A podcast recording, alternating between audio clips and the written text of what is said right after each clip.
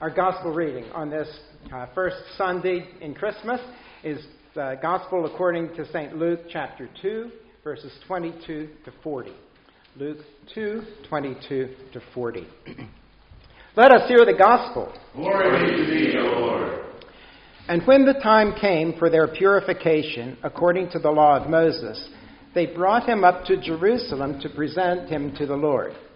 As it is written in the law of the Lord, every male who first opens the womb shall be called holy to the Lord, and to offer a sacrifice according to what is said in the law of the Lord, a pair of turtle doves or two young pigeons. Now there was a man in Jerusalem whose name was Simeon, and this man was righteous and devout, waiting for the consolation of Israel, and the Holy Spirit was upon him. And it had been revealed to him by the Holy Spirit that he would not see death before he had seen the Lord's Christ. And he came in the Spirit into the temple, and when the parents brought in the child Jesus to do for him according to the custom of the law, he took him in his arms and blessed God and said, Lord, now you are letting your servant depart in peace according to your word. For my eyes have seen your salvation, that you have prepared in the presence of all peoples, a light for revelation to the Gentiles, and for glory to your people Israel. And his father and mother marveled at what was said about him. And Simeon blessed them and said to Mary his mother, Behold, this child is appointed for the fall and rising of many in Israel, and for a sign that is opposed. And a sword will pierce through your soul also, so that the thoughts from many hearts may be revealed. And there was a prophetess, Anna, the daughter of Phanuel of the tribe of Asher. She was advanced in years, having lived with her husband 7 years from when she was a virgin, and then as a widow until she was 84. She did not depart from the temple, worshipping with fasting and prayer night and day. And coming up that very hour, she began to give thanks to God and to speak of him to all who were waiting for the redemption of Israel, of Jerusalem. And when they had performed everything according to the law of the Lord, they returned into Galilee, to their own town of Nazareth. And the child grew and became strong, filled with wisdom, and the favor of God was upon him. Let us pray. Ever-present God, gracious Father, who from the womb of the Virgin Mary brought new life to all humanity, grant to us your Holy Spirit, that hearing your word we might receive it by faith and thereby be born again, born from on high, and so be your sons and daughters for eternity. Through Jesus Christ, Son of Mary, Son of God. Amen. Amen. You may be seated.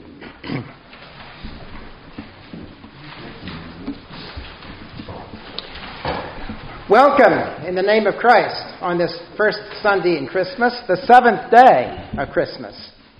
I hope this Christmastide you have been filled with the peace, love, and joy of Christ.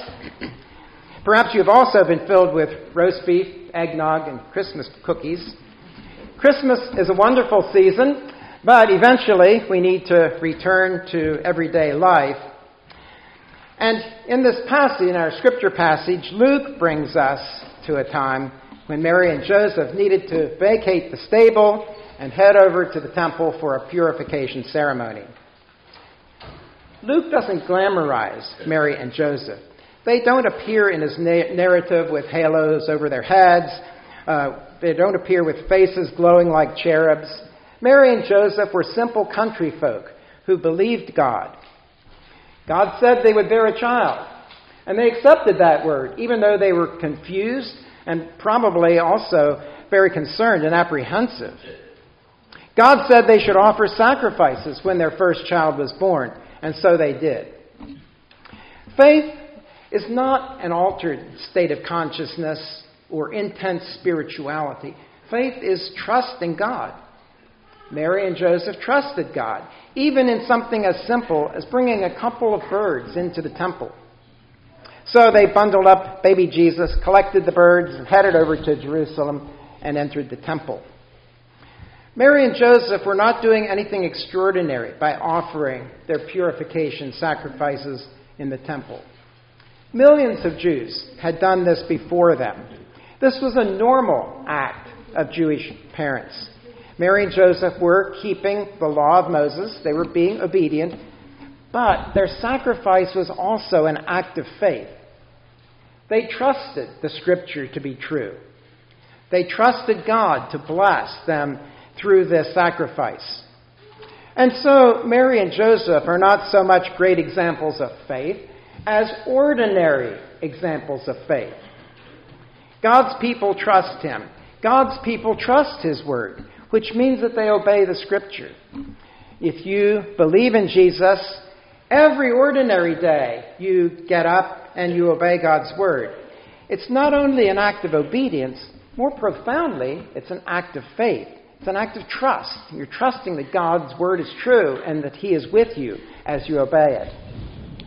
Mary and Joseph navigated their way through the throngs of people pushing and shoving in the temple, and then they encountered an old man. Simeon was his name. He approached Mary and Joseph and held their baby and launched into a blessing.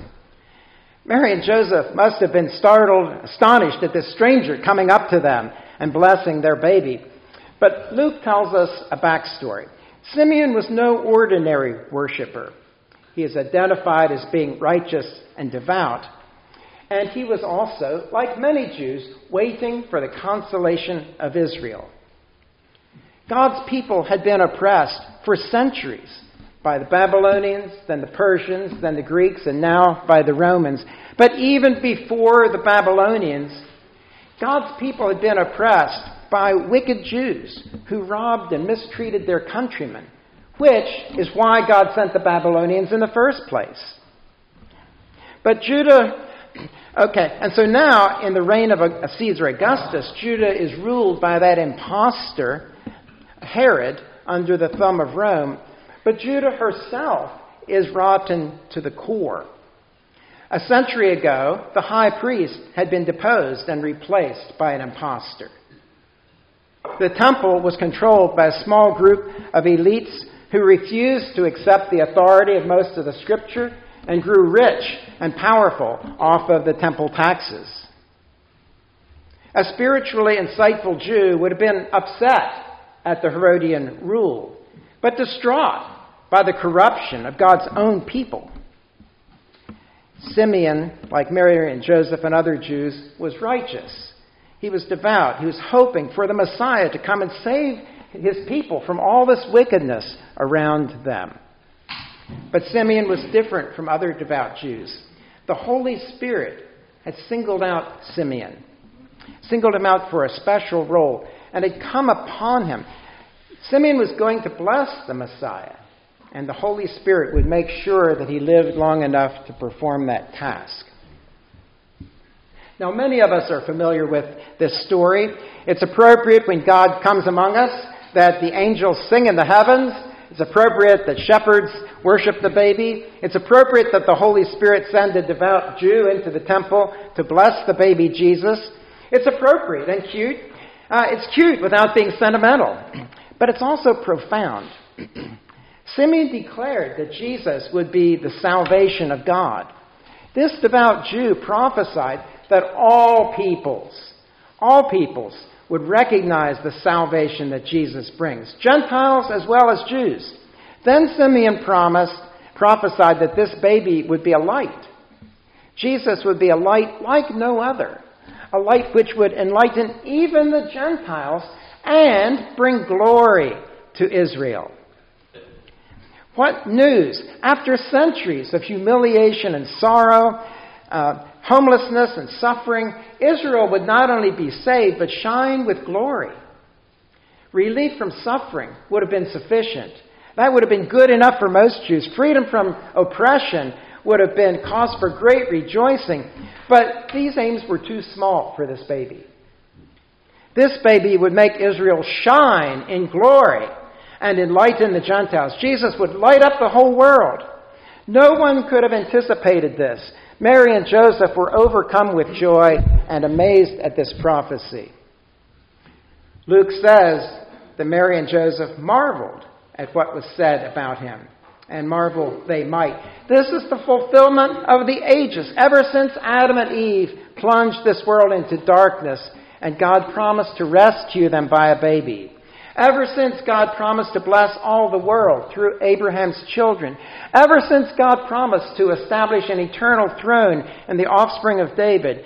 Ever since Isaiah prophesied a new heavens and a new earth, God's people have longed for the salvation that only God could bring. In slavery, hunger and thirst, warfare, toil and drudgery, exile, God's people struggled but never gave up hope. As Israel slid deeper into the cesspool of sin and idolatry, God sent prophets with ever brighter promises of the salvation to come. And so Isaiah said, as we read earlier, "I will greatly rejoice in the Lord. My soul shall exalt in my God, for he has clothed me with the garments of salvation. He has covered me with the robe of righteousness. As a bridegroom decks himself like a priest with a beautiful headdress, and as a bride adorns herself with jewels. For as the earth brings forth its sprouts, and as a garden causes what is sown in it to sprout up, so the Lord God will cause righteousness and praise to sprout before all the nations. The nations shall see your righteousness, all the kings your glory, and you shall be called by a new name that the mouth of the Lord will give. You shall be a crown of beauty in the hand of the Lord, and a royal diadem in the hand of your God." This is it, folks. This is what Christmas is about. This is why we're here. This is the season of rejoicing. This is the day to exalt in our God. No one must keep quiet. We must dance and sing and feast and frolic like a new bride. For our salvation has arrived, and all the world must be brought into our festivities. Christmastide is our joyous festival. Then Simeon turned to speak to Mary, and his words were troubling. "Behold, this child is appointed for the fall and rising of many in Israel, and for a sign that is opposed, and a sword will pierce through your own soul also, so that the thoughts from many hearts will be revealed."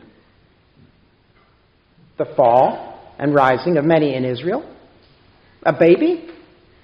We would expect the Messiah to cause the downfall of the hated Romans, but Israel? The fall and rising of many, it has a disturbing ring to it, doesn't it? Will he cause Jews to turn against Jews? He will be a sign that is opposed. Who would oppose a baby that it came to bless the people of God? Will not the Messiah be welcomed? Won't he bring peace and harmony? Won't the Messiah beat swords into plowshares and spears into pruning hooks? Furthermore, what has this baby to do with the thoughts of the hearts of many? Where did this come from? Did any of the prophets say that the Messiah was going to be a heart reader? And frankly, do we care? I mean, as long as he drives out the Romans, isn't that what we're here for? There's something dark, disturbing, and ominous in these words of Simeon to Mary. But the chilling line is when he said, "A sword will pierce your own soul also." How often did Mary remember Simeon's dreadful warning?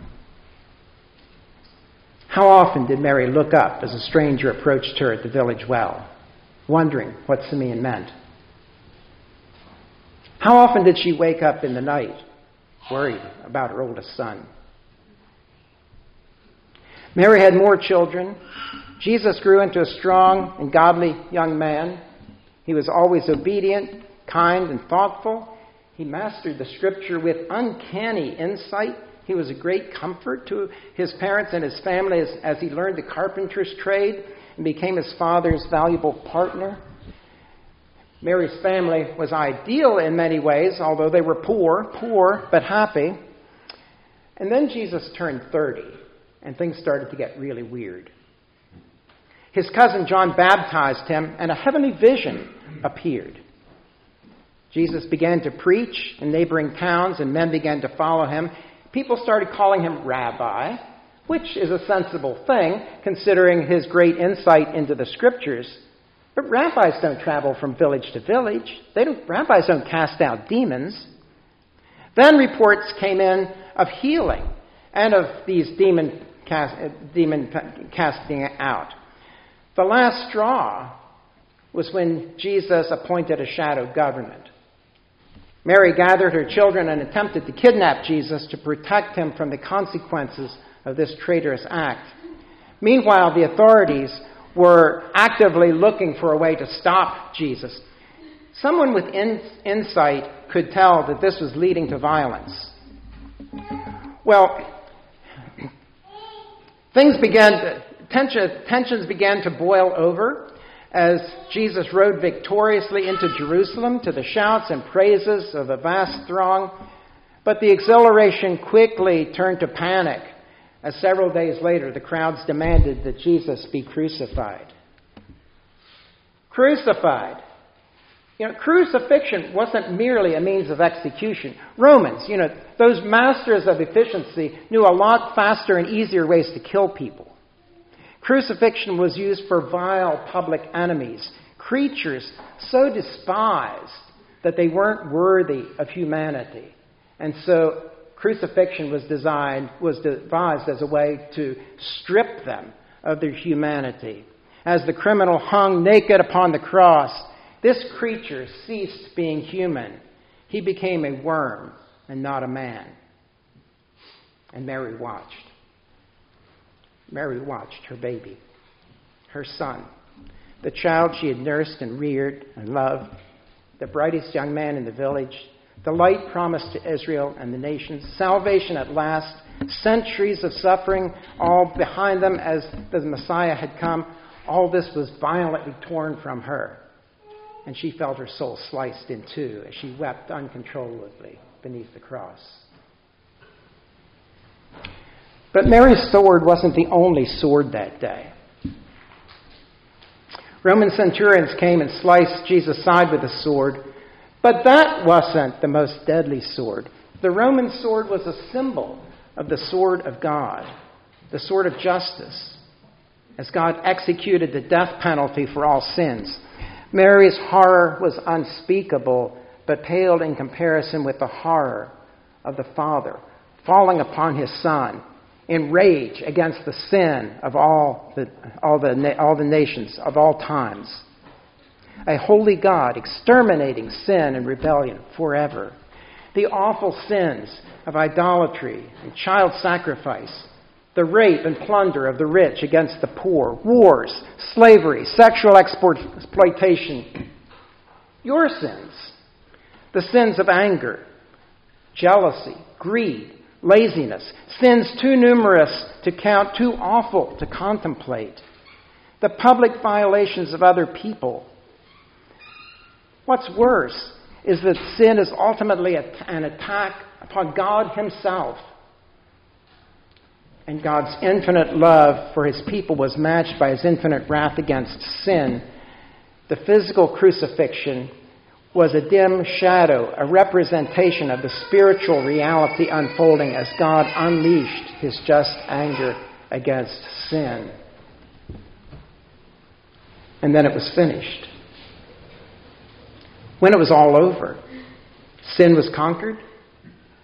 Satan defeated, the world was powerless against the people of God, God's anger was extinguished as justice was executed, and now we understand that Jesus didn't come to rescue his people from the Romans. Jesus didn't come to restore Israel to a sovereign nation or to bring peace on earth. Jesus came, a warrior king, to repossess his realm. Jesus came as a warrior king to repossess his realm, to take it back from those who had stolen it from him. A sword would pierce Mary's soul, but she would survive. A sword would pierce Jesus' soul, but he would not survive. Jesus died and went to hell for his people. And with him, all the earthly dreams of his people. Because Jesus never came to establish a kingdom on this earth. Jesus came to put to death the old world and rise from the dead to create a new one. This world is dying around us. It's always been dying around us. Ever since Adam ate the fruit, death has set in, and this world is dying. When Jesus rose from the dead, he rose as a new spiritual eternal body, and he began creating a new spiritual eternal earth. Mary's baby was the warrior king who would establish an eternal kingdom for all his people in a new earth. But first, Jesus had to be pierced by the sword of God's anger. And all who follow Jesus will be pierced, not by God's anger. For us, never God's anger. God will never pierce us with his anger. We'll be pierced by the sin in this world, by the enemies that are still lingering around, by the death throes of this old dying world. A warrior king leads a warrior people, and we who follow Jesus are caught up in the lingering war against sin. Did you think that following Jesus would make your life easier? Some foolish people make such ridiculous claims, but they're hollow promises. If Jesus' own mother, whom he deeply loved, would suffer such anguish of soul, do you think that you will escape? If Jesus' own mother survived that horrible trial, do you think that Jesus will abandon you in your trials? Foolish Christians. We want an easy life. We pursue wealth and health and comforts, thinking they will make us happy, not knowing that the pursuit of such things deadens the soul. It would be perverse to despise wealth and health and comfort, for these, when they come from our Heavenly Father. They're blessings that he bestows upon his dear children.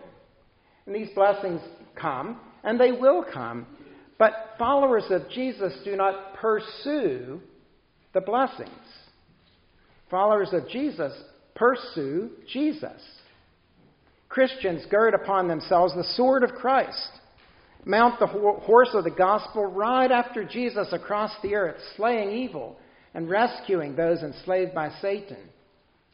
We ride and ride each day, engaging the enemy, spreading the powerful gospel, driving back Satan, rescuing those enslaved in sin. Comrades fall by our side, friends betray us, loved ones suffer, family members may reject us. All these things may happen to us. Jesus said he came not to bring peace, but a sword, and to divide families by it. Our souls are wrenched by the horrors of war, spiritual war. We come to the end of ourselves, despair of life itself. But the power which raised Jesus from the dead and carried Mary through the agony of the cross will carry us through also. Friends and family may misunderstand and reject us, but Jesus never misunderstands us. He never rejects us. Others may leave us, but Jesus will always be with us to comfort, to strengthen, to encourage us in the struggle. Jesus did not come to make our lives easier. Jesus came as a warrior king to defeat Satan and to restore the kingdom to man. He will not make our lives easier, but he will be with us to the end. Jesus overcame his trials, and we who are baptized into Jesus will also overcome our trials. And at last, we will ride victorious into the eternal kingdom.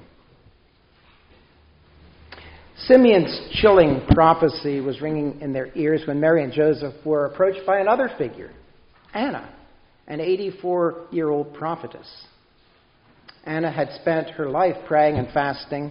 Night and day she never left the temple, but relentlessly prayed for the consolation of Israel. Anna had no new prophecy. Instead, she had a new prayer: thanks for God's salvation.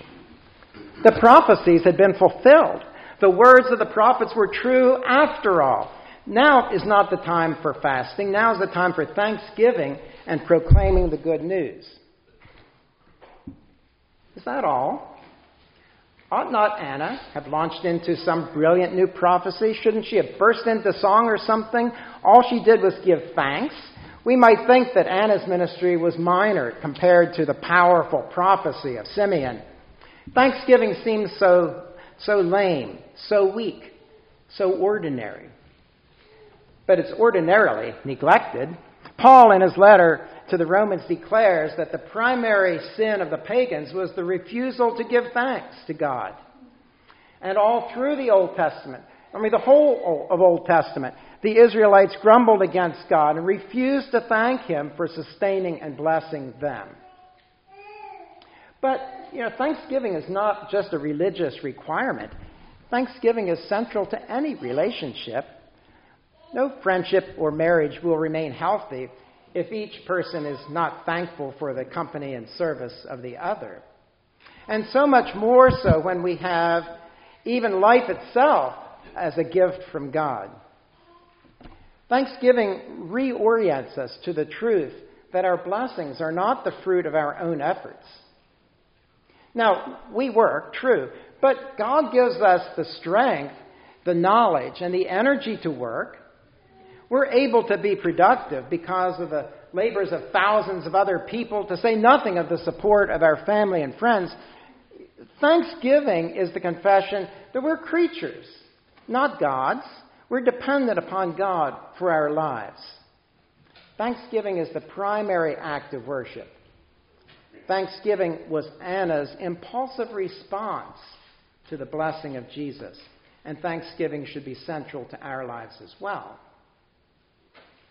Now, thanksgiving is built into the life of the church. The central rite of the church, the Lord's Supper, is also called the Eucharist, after the Greek word eucharisteo, which means to give thanks. And if you think about it, notice in the liturgy how often we give thanks. Thanksgiving is not tiresome to those who know how wretched we are and how wonderful is our salvation. It's right that in our liturgy we repeatedly offer thanks to God for His astonishing blessings. And it's right that the Lord's Supper is called the Eucharist, the thanksgiving. Well, the temple was an overwhelming experience. The magnificent buildings, daily prayers and sacrifices, Levitical choirs, the robes, the incense, the wealth, the crowds. Even unbelievers were amazed at the temple. Mary and Joseph, poor country folk, came in obedience to the law to offer a prescribed sacrifice. In addition to everything else, they encountered the glorious and disturbing prophecy of Simeon and the thanksgiving of prophetess Anna.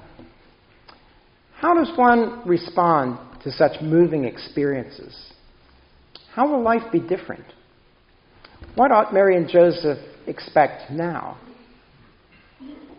Luke says, "And when they had performed everything according to the law of the Lord, they returned into Galilee to their own town of Nazareth." Daily life simply consists of obedience to God's law. The time will come for you to gird on your sword. You might be called to heroic action someday. And like Mary, a time will come when a sword will pierce your soul. But today, tomorrow, all of your life, God calls you to believe Him, to trust Him, to obey Him, to care for you, and to thank Him for your life and blessings. And what will be the result of such a life of simple obedience of faith? Luke says, "And the child grew and became strong, filled with wisdom, and the favor of God was upon him." By faithful obedience to God's word, you also and your family will grow strong, become filled with wisdom, and find favor with God and man. Christmas is a time for celebration. Christ has come, an adorable baby, but also a warrior king. Christ loves us. Christ makes our hearts glad. He gives us peace. He assures us that we will defeat every foe. So, keep celebrating. May this Christmastide be filled with peace, love, and joy of Christ as you believe him, thank him, and obey him. Let's pray. Thank you, Heavenly Father, for sending your beloved Son into this world to taste our miseries and suffer our hatred. Thank you, Lord, that you, who rule heaven and earth, came not as a tyrant, but as a baby. Thank you, Almighty God, that you became man without losing your divine power. Thank you, merciful God, that you came to rescue us from our hopeless captivity to sin. We can never come to the end of our thanksgivings, Heavenly Father, yet we're more prone to complain than to thank. In the face of your powerful love and blessings, we question your goodness and demand that you give us the easy life we desire. Even worse, we think that we deserve such an easy life. Forgive us our foolishness and wickedness, O Father. Remind us daily of your love and care. Make us strong, wise, and faithful. This we ask through your Son, Jesus Christ, our Savior. Amen. Let's stand. To the Lamb who was slain, to the Lion of the tribe of Judah, to him who knows our sorrows and always comforts us, to the warrior king who was born in a manger, be all glory, honor, praise, and worship, now and forever, in earth and heaven. Amen. Praise God, from whom all blessings flow.